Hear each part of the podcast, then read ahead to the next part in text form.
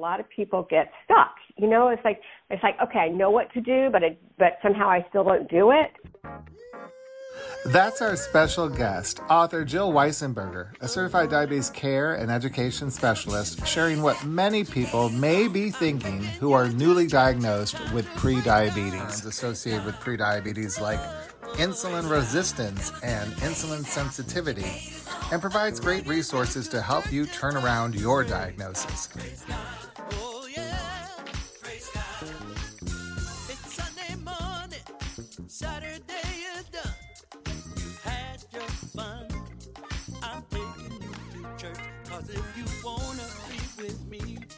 Gotta get to know my God. It's time to take a stand to be a better man. Mm-hmm. Plus, our friend, vocalist Pat Lacy, shares her story of how she turned around the type 2 diagnosis, along with some of her great music from her new gospel album.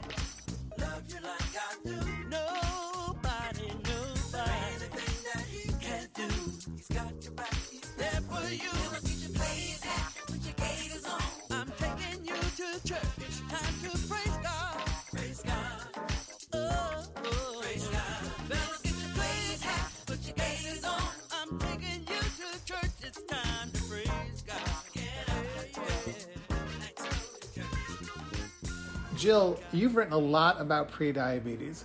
What's the mindset you want someone who's just been diagnosed to have as they start to take on a prediabetes diagnosis? It is an opportunity to turn things around. I think of it as like a, an alarm bell. So you can find out that you have prediabetes and you can do a couple of different things. One, you could say, okay, I hear that alarm bell and I'm going to turn this ship around. And so you take action to prevent type 2 diabetes from occurring, at least delay it, hopefully reverse prediabetes completely. Or you could just ignore it and do nothing. And then next year and the year after, you're in the same situation or worse situation than you are now. So the good news is that it is an opportunity for you to make a change and a change that is going to have very long lasting effects that you know otherwise maybe you wouldn't have thought to do or had the motivation or impetus to do. But a lot of people who are getting a prediabetes diagnosis have probably tried to lose weight, lost weight, gained it back, tried to lose weight, gained it back. And so right now they're at a point where they just don't want to lose weight. And I know a lot of people immediately think prediabetes losing weight, but prediabetes, like type 2 diabetes, is considered a lifestyle disease. And so when we're talking about lifestyle, there's more involved in that than just your diet. Specifically, you mentioned on your website activity levels and sleep patterns mm-hmm. can factor into how you improve your insulin sensitivity. Can you explain that? Sure. Sure. Um, so I instead of thinking about diabetes and prediabetes as lifestyle diseases, I like to think of them as having lifestyle solutions. I think it's just um, a more positive and realistic way of looking at it. So I like to think what are all the different lifestyle solutions? So first of all, let's just talk about the weight loss.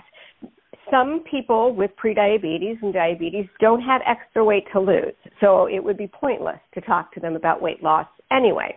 And as you said, lots of people just are tired of struggling with weight loss, so their motivation isn't to lose weight anymore, it's just to get healthier, and that's terrific. Um, but there is so much that we can do diet wise and otherwise that has nothing to do with weight loss that can improve insulin sensitivity and reduce our chances of ever getting diabetes. So you mentioned sleep. Well, sleep is is just one aspect. And what happens is when we are sleep deprived, it's like a physical assault, like having a broken leg or the flu. You know, it is still a physical stress and it changes our hormones and the reactions and it makes us less insulin sensitive. Even somebody who doesn't have insulin resistance, somebody who, you know, is just a healthy person with normal blood sugar control, we sleep deprive them for a day and they already have less insulin sensitivity the next day. So we know that this is a problem and it's largely related to cortisol and other hormones. And also sleep deprivation makes people eat more high carb, high fat, snacky type foods. And that's not good for us either, prediabetes or, or not. That's not good for us.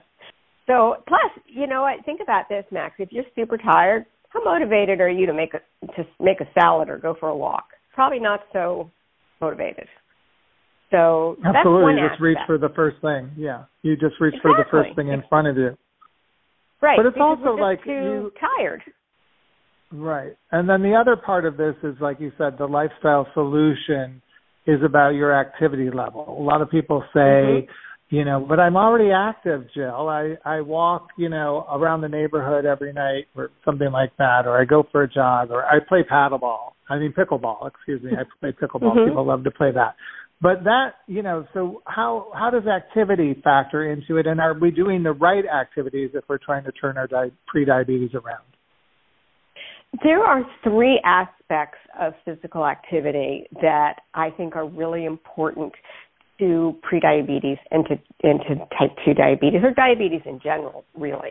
So let me just go through all three of them. So somebody's taking a walk after dinner and playing pickleball. I am I, I applaud that. Keep doing that, especially if you enjoy it. But let's first think about other types of cardiovascular exercise and what it can do for us. We have the walking, jogging, swimming, biking, that type of thing. Excuse me.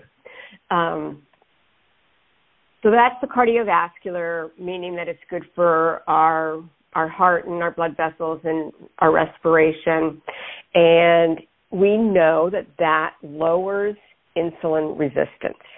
So it is important to do that on a regular basis. So keep walking, keep playing pickleball, whatever it is, keep doing that because it does lower insulin resistance. Another thing is every time you exercise your muscle, it takes up glucose regardless of insulin resistance. So typically, the cells of the body take up glucose because the hormone insulin is working properly. But during exercise, the muscles can take it up regardless of insulin. So that's another thing to keep on on walking.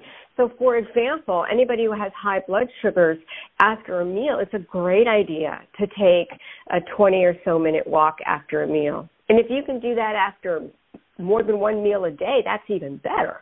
So you know you have to be realistic and do what you what you can do.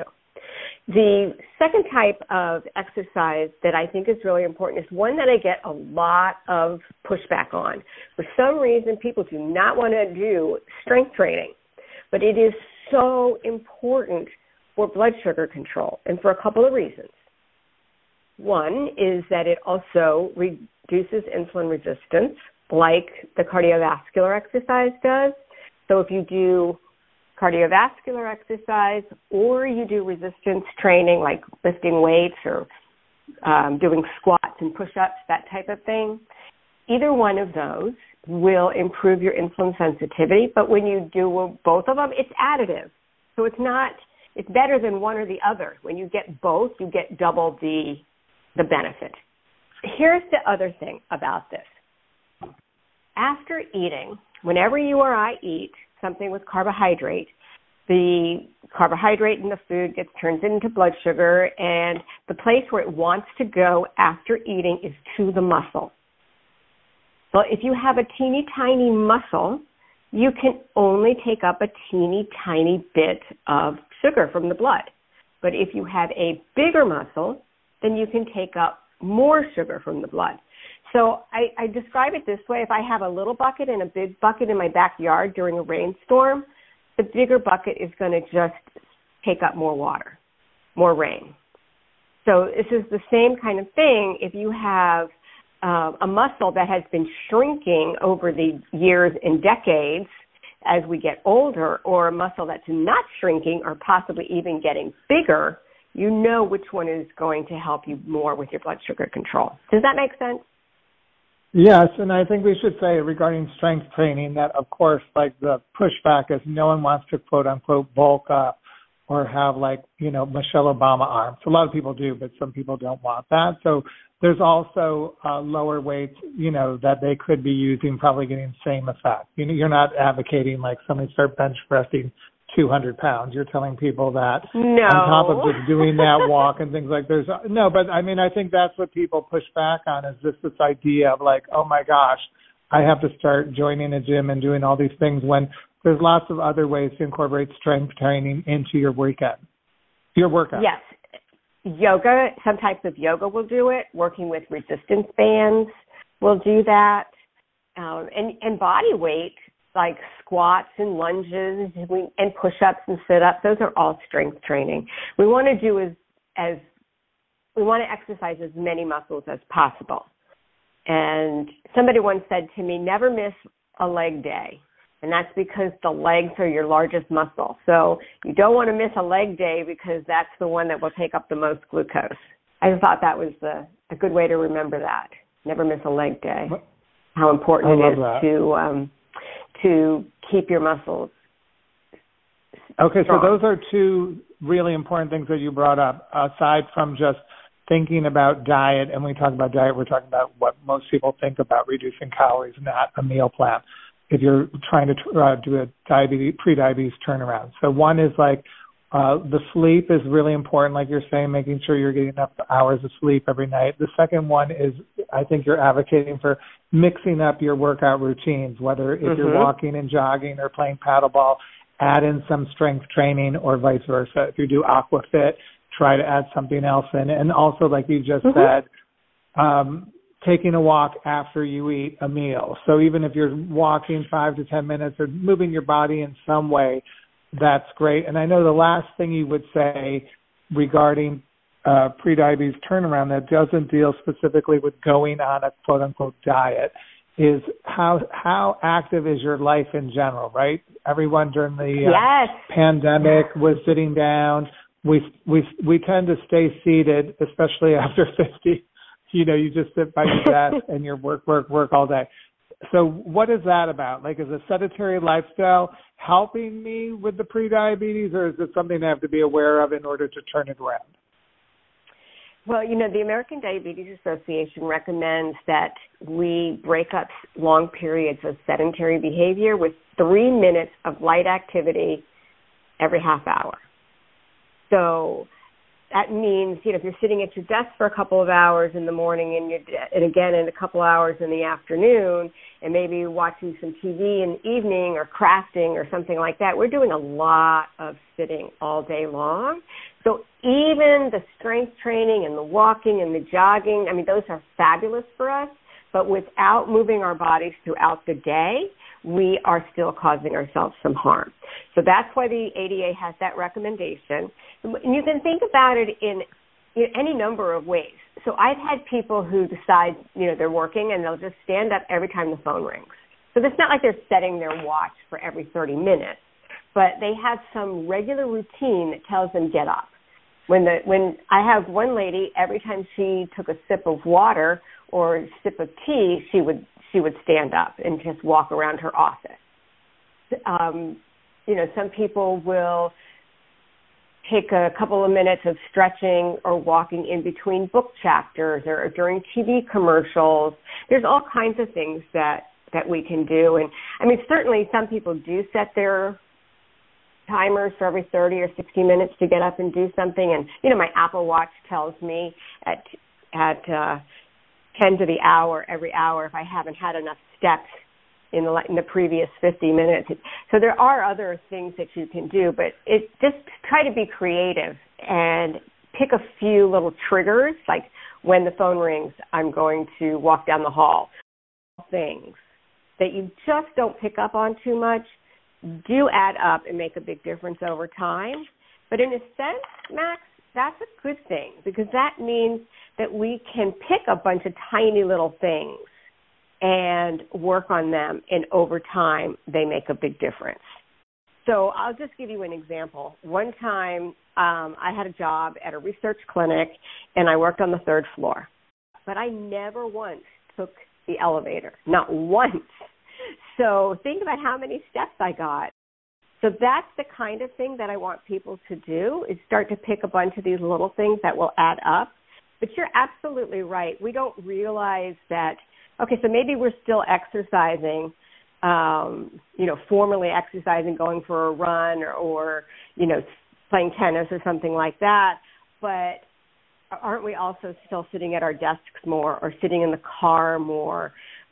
And yes, maybe we're still eating three wholesome meals, and we don't eat a lot of desserts, but are we also still eating as many vegetables as we as we used to eat? And are we still getting fruits for snacks and things like that? So it takes a little bit of of self reflection. You kind of have to be aware of all the things that you're grabbing or adding mm-hmm. that you might not even take into consideration, right? Because people get a lot of calories and fat and other things from what they're drinking, not just what they're eating. Absolutely. You are definitely right about that. When I think about you know, years ago, I mean, there, I didn't even live any place that had a Starbucks. Like, there were no coffee shops, you know, um, you know, not like we have now.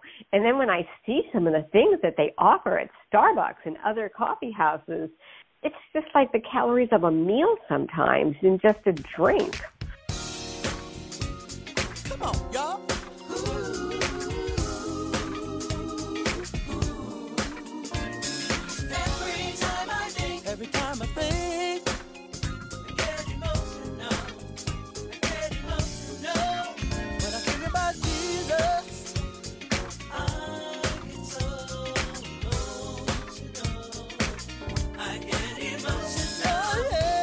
After talking about the shocking amount of fat and calories and added sugar in our favorite coffee drinks, I asked Jill to clarify some of the confusing terms related to prediabetes and type 2 diabetes, starting with insulin resistance. So, if you have insulin resistance, that just means that some cells in your body are resistant to insulin or they are slow to pay attention to what insulin's asking it to do. So insulin is a hormone that has many, many roles in the body, but the one that we're really referring to when we talk about blood sugar control is that it's insulin's job to usher sugar out of the blood and into the cells. And so if the cells are insulin resistant, that means that it's not prop the insulin isn't properly working and it's not ushering the glucose at the right rate out of the glucose or sugar, same thing, out of the blood and into the cell. And the opposite of insulin resistance is insulin sensitivity. So we talk about, oh, your body is very sensitive to insulin. Your body isn't very resistant where your body is very insulin resistant, you don't have a lot of insulin sensitivity. They're just the opposite terms.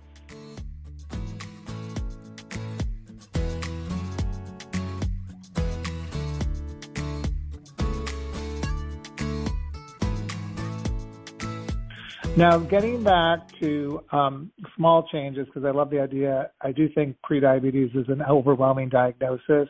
And I think it helps to just know you can make some small changes that could actually help you turn it around. You've done some really interesting research with health studies about some of the surprising results we might find by making small changes. And one of them was this Finnish study, which revealed that small changes in our diet could really help us with a prediabetes turnaround by increasing our fiber and decreasing saturated fats. Can you explain that? Sure. So um, there are several diabetes prevention studies that we have around the world. And the, the large one here in the U.S. is called the DPP or Diabetes Prevention Program. And then in Finland, they have a similar one. And there's one in, in um, India and another one in China, and there are, are many actually. But what they have in common is that they have tweaked diet and or exercise and but sometimes the diet tweaks have been a little different. Uh, so I what I think the point that I want to make is that wholesome eating, regardless of whether you're following this diet or that diet, has a benefit. And I think we know what wholesome means. You know, eating a lot of fruits and vegetables and whole foods and you know the kind of thing that you just know you're supposed to be eating um, but so in the Finnish study, they had um, a decrease of saturated fat, I believe, in the um, U.S. study, it, originally it was total fat and calories. Um, some of them are lower sugar, lower alcohol, higher vegetables, higher fiber, lower saturated fat. They're all different little changes that people have made in these studies. But the the upshot is that just eating wholesome food seems to make a big difference. And this is true even without weight loss. So in the Indian diabetes prevention program, the people who were in the study didn't have high rates of obesity and, and overweight like in the US study, but um, and, and they didn't have weight loss, yet they still had a lot of reversal of prediabetes. So they improved their diet and they improved their exercise, and without weight loss, they still reversed prediabetes. So this is this, my, the underlying point again here is that making lifestyle changes makes a difference.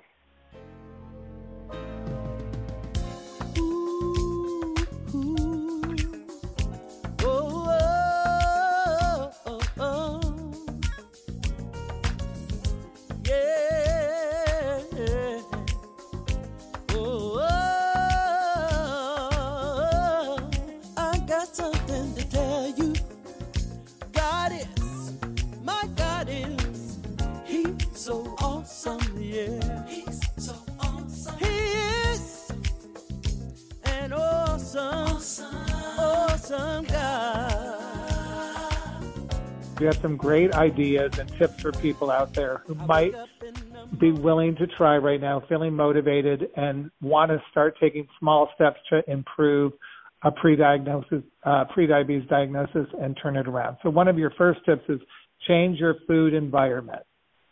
What oh, are you yes, about? for sure. Okay, so just think about that. I, um, if I have chocolate in my house, I'm more likely to eat chocolate than if I don't have chocolate in my house, right? But that's just like an obvious way of of helping to understand this picture. So if we make our food environment such that it's conducive to healthy eating, it, it just makes healthy eating easier. And that's the point. I want I always say make easy your best friend or make easy your BFF. So how can you do that? Well, for one thing, don't leave snack food all over the kitchen counter. And, you know, if you really have a hard time limiting your ice cream, don't buy ice cream in big cartons. Either buy it in like small cups or ice cream sandwiches or individual cones, something like that, or just go out for ice cream so you limit your amount that way. So that's what I mean by food environment. Um, so how can we use it to limit the unhealthy stuff, and I don't mean omit it completely, but just limit the less healthy stuff and have an abundance of healthy things. So here's another one, Max. You know, if, if you're if you're making lunch and making lunch is like a, a big deal, like to pack your lunch for work, and it's just like a big hassle. Well, change your environment to make it easier. If you're you know, doing sandwiches and things like that, can you put all your sandwich fixings in one like Rubbermaid or Tupperware container? So you pull out one container and it's got the cheese and the meat and the mustard and the mayonnaise and whatever. So that's a way of changing your environment to make it easier. Or you could even say, I don't even want to go to the trouble of making a sandwich.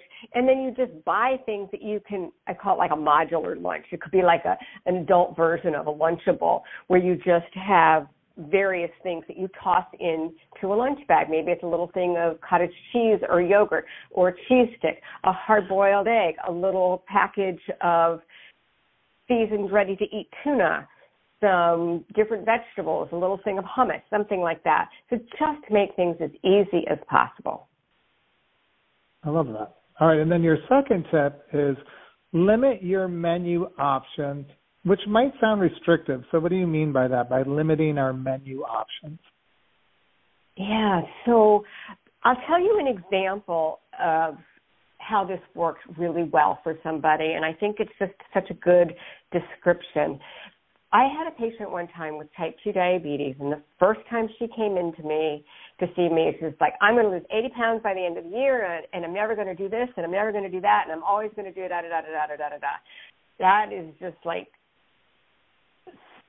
so extreme, all the things that she had planned, that I worried for her right away, particularly because she told me that every single night on her way home, and I don't mean most nights, I mean every night on her way home from work, she would stop at one of three or four or five fast food restaurants and pick up dinner.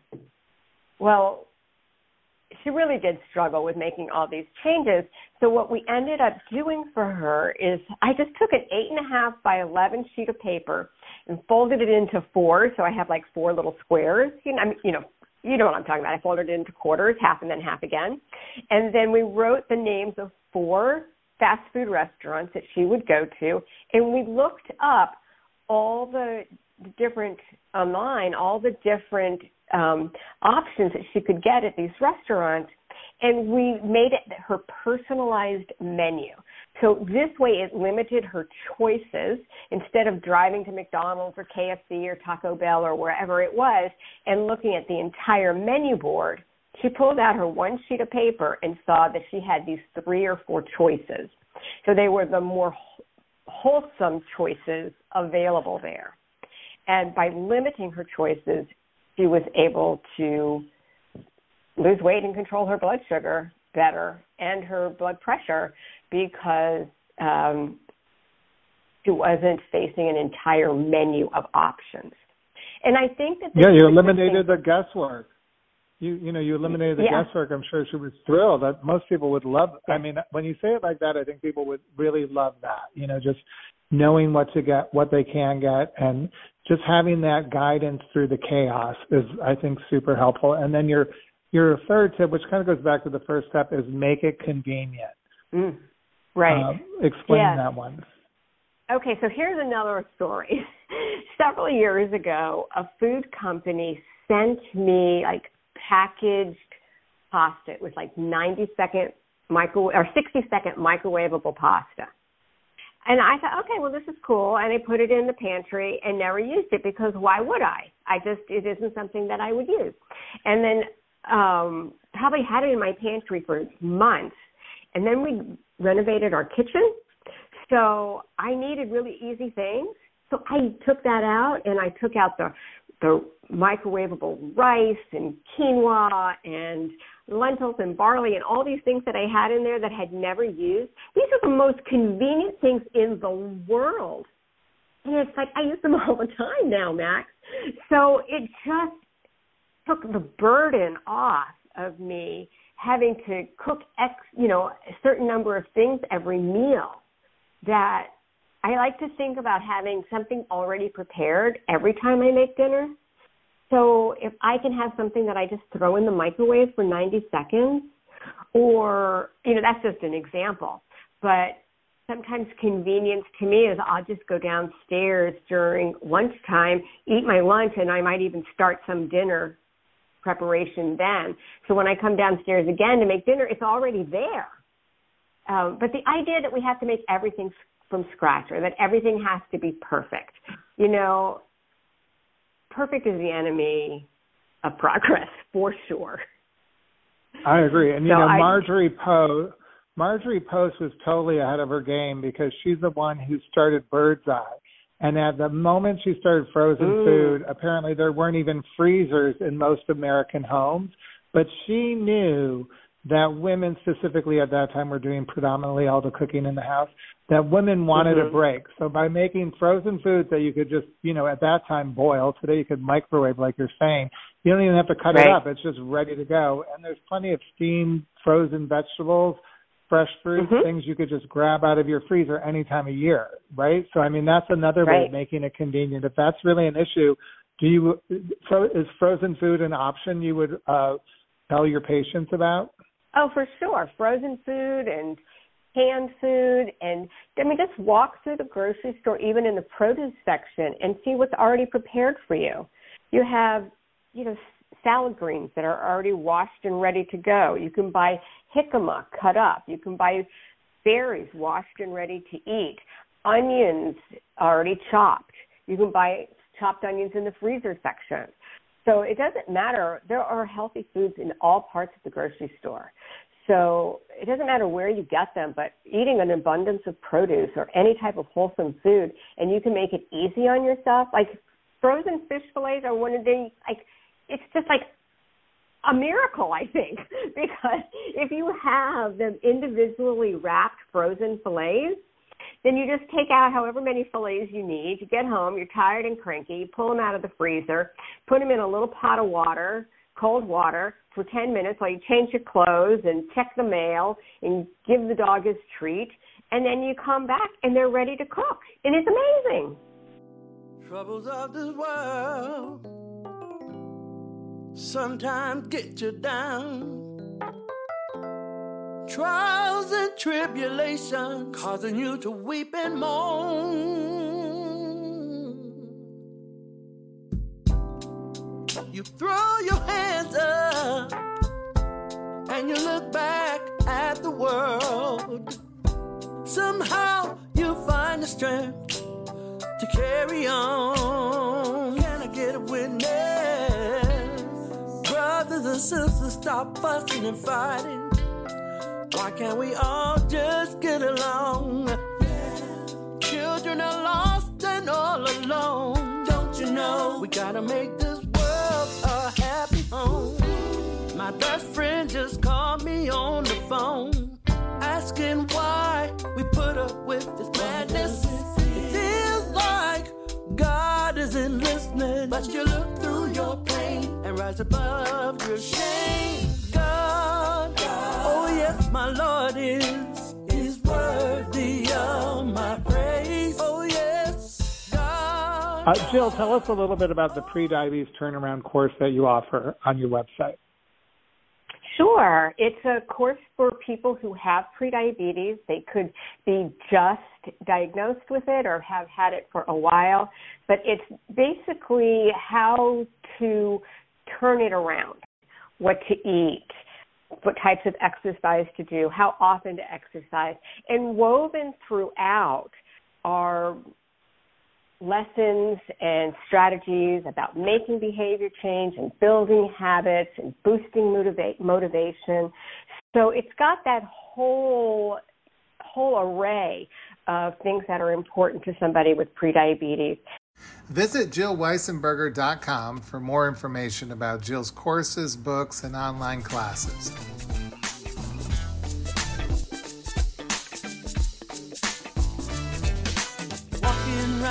Acting like you don't know his name. You don't know his name. Living in confusion as the world goes insane. You may be pretty on the outside, really is on the inside. Walking around telling lies, throwing shade in no disguise.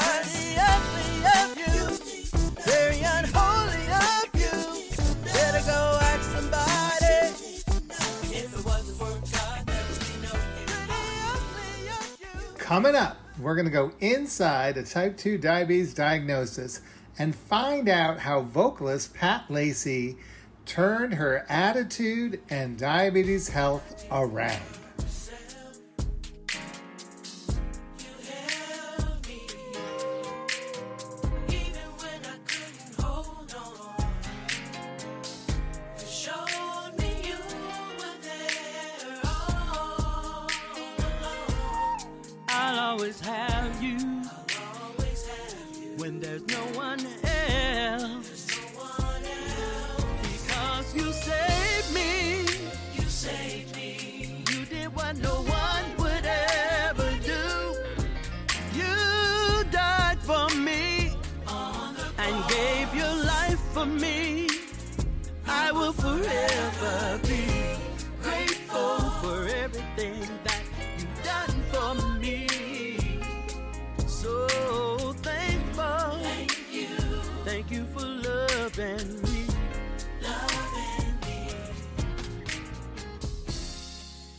I was devastated because it's like, no, I can't believe I let this happen, you know, because I know it's preventable. That's a reaction my next guest, my good friend vocalist Pat Lacy, had when she was diagnosed with type 2 diabetes after being diagnosed with prediabetes years before. Oh,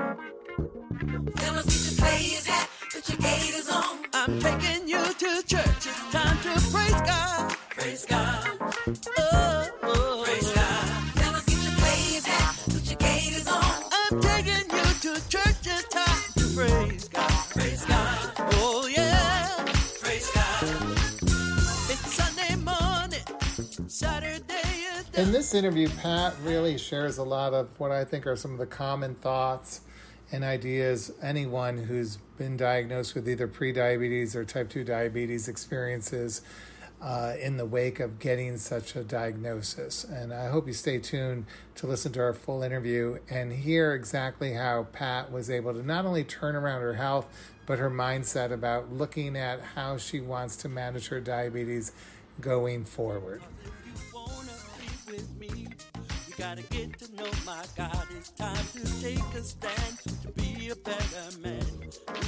you Let's start by looking at how you viewed diabetes as a child. Maybe it's because you knew someone who was living with diabetes or had experienced diabetes complications due to mismanagement that could have helped you form some kind of ideas around what a diagnosis of diabetes would look like.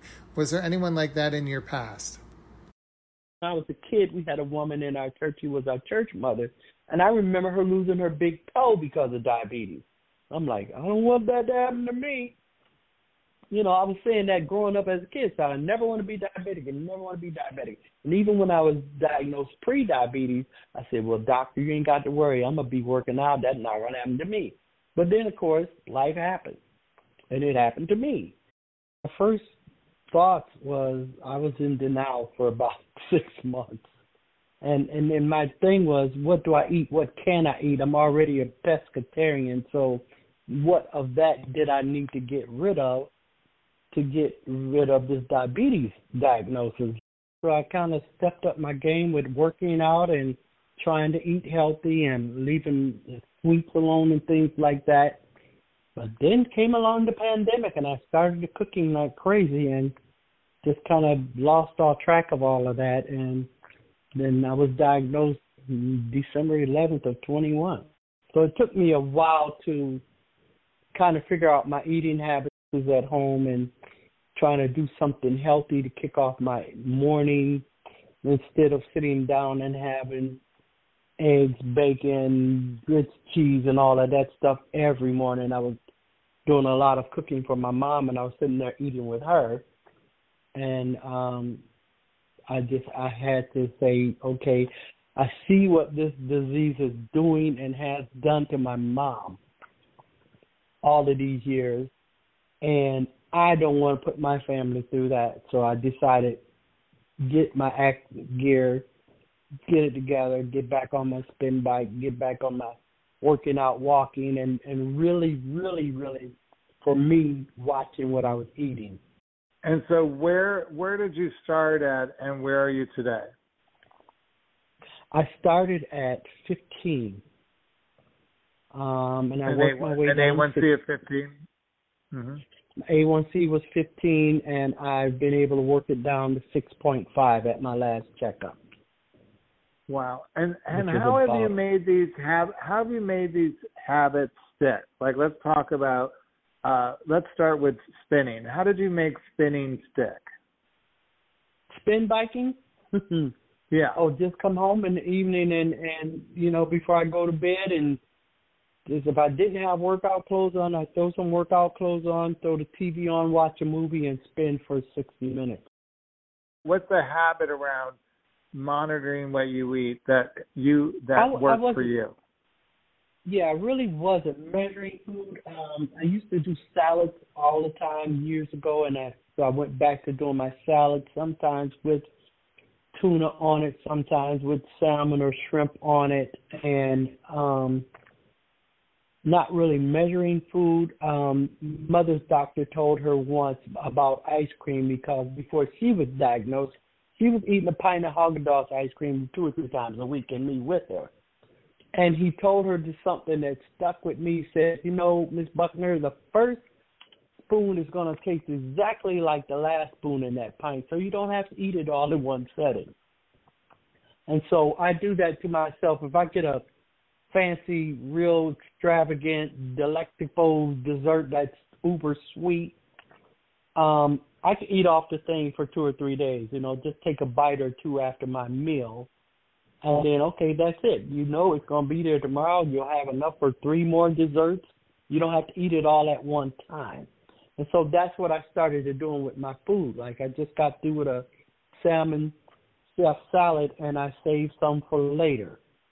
You know, so I try to make at least two meals out of every meal if I'm eating out or even cooking in. So I don't have to eat it all at once.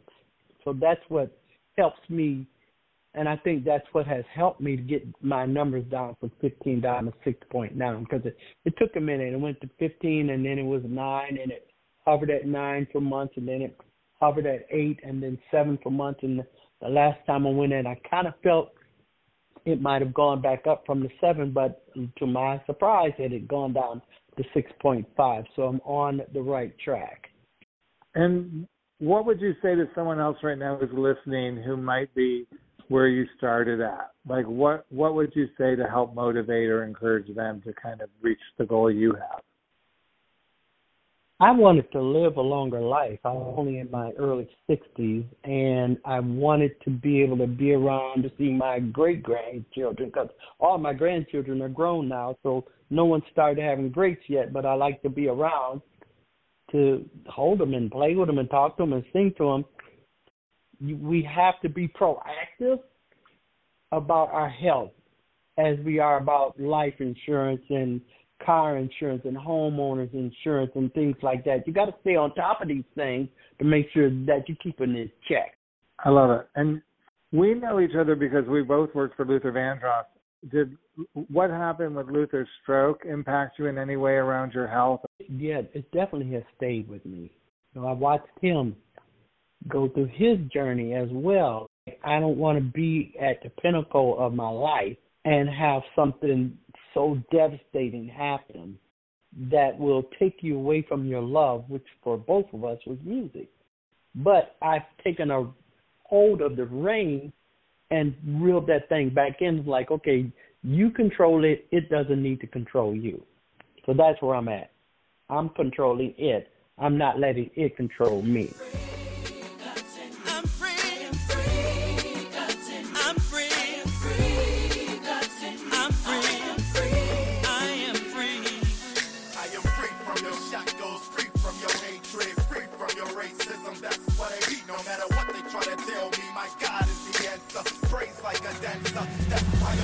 Shackles off my feet. Gave me strength that I might see the river Jordan at the end of this journey. I've been led out of the desert, walked through the Red Sea. A thousand years whips on my back, my blood on the sand and on the cotton fields. We've been playing your music this entire podcast. Tell us what inspired you to come up with this album. It's a gospel album with eclectic music styles, which is something I've always desired to do. And your album really is a testament to your love of church. Church has always been a part of my life. I was born and raised in the church, and thankfully, I've had the opportunity to work with Luther Vandross and Sounds of Blackness, so I've gotten to see other parts of life as well. But I'm always drawn back to the church because it's kind of funny when there's trouble going on in the world. Everybody wants to pray, but no, it seems like well, shouldn't we be praying all the time? You know, for me, that's what church is. is always keep a prayer in my heart, no matter where I'm at, what I'm doing, where I'm going. You know, that's kind of what church really means to me. Is is trying to help each other get along to the next spot in their life. We've been listening to your voice. You have such a soulful, beautiful voice. Tell us a little bit about your journey of just becoming comfortable with a deeper tone voice than most women. In my family, we were all singers. My mother and father both were singers.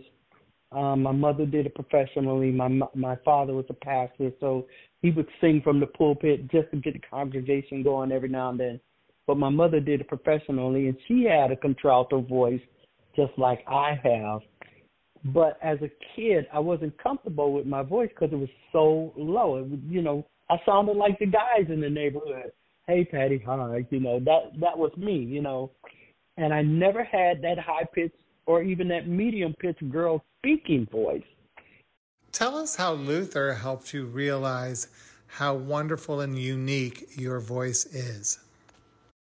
Um, when Luther heard me, Sounds of Blackness had just finished the tour with him, and we were selected to do the finale song on the Essence Award show. Now, he didn't come to that show, but he saw it on TV. And when he needed to replace a vocalist, Paulette McWilliams, he remembered my voice from singing the lead on Taking It to the Streets.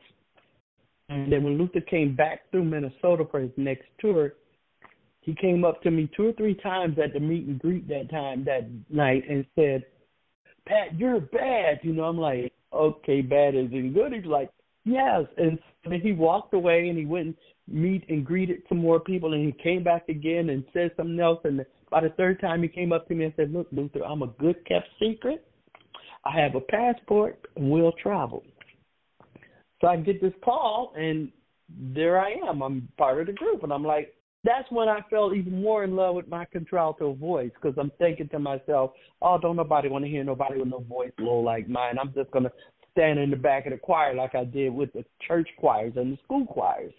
But then being selected, being hand selected by Luther Vandross really gave me the utmost appreciation for my contralto voice.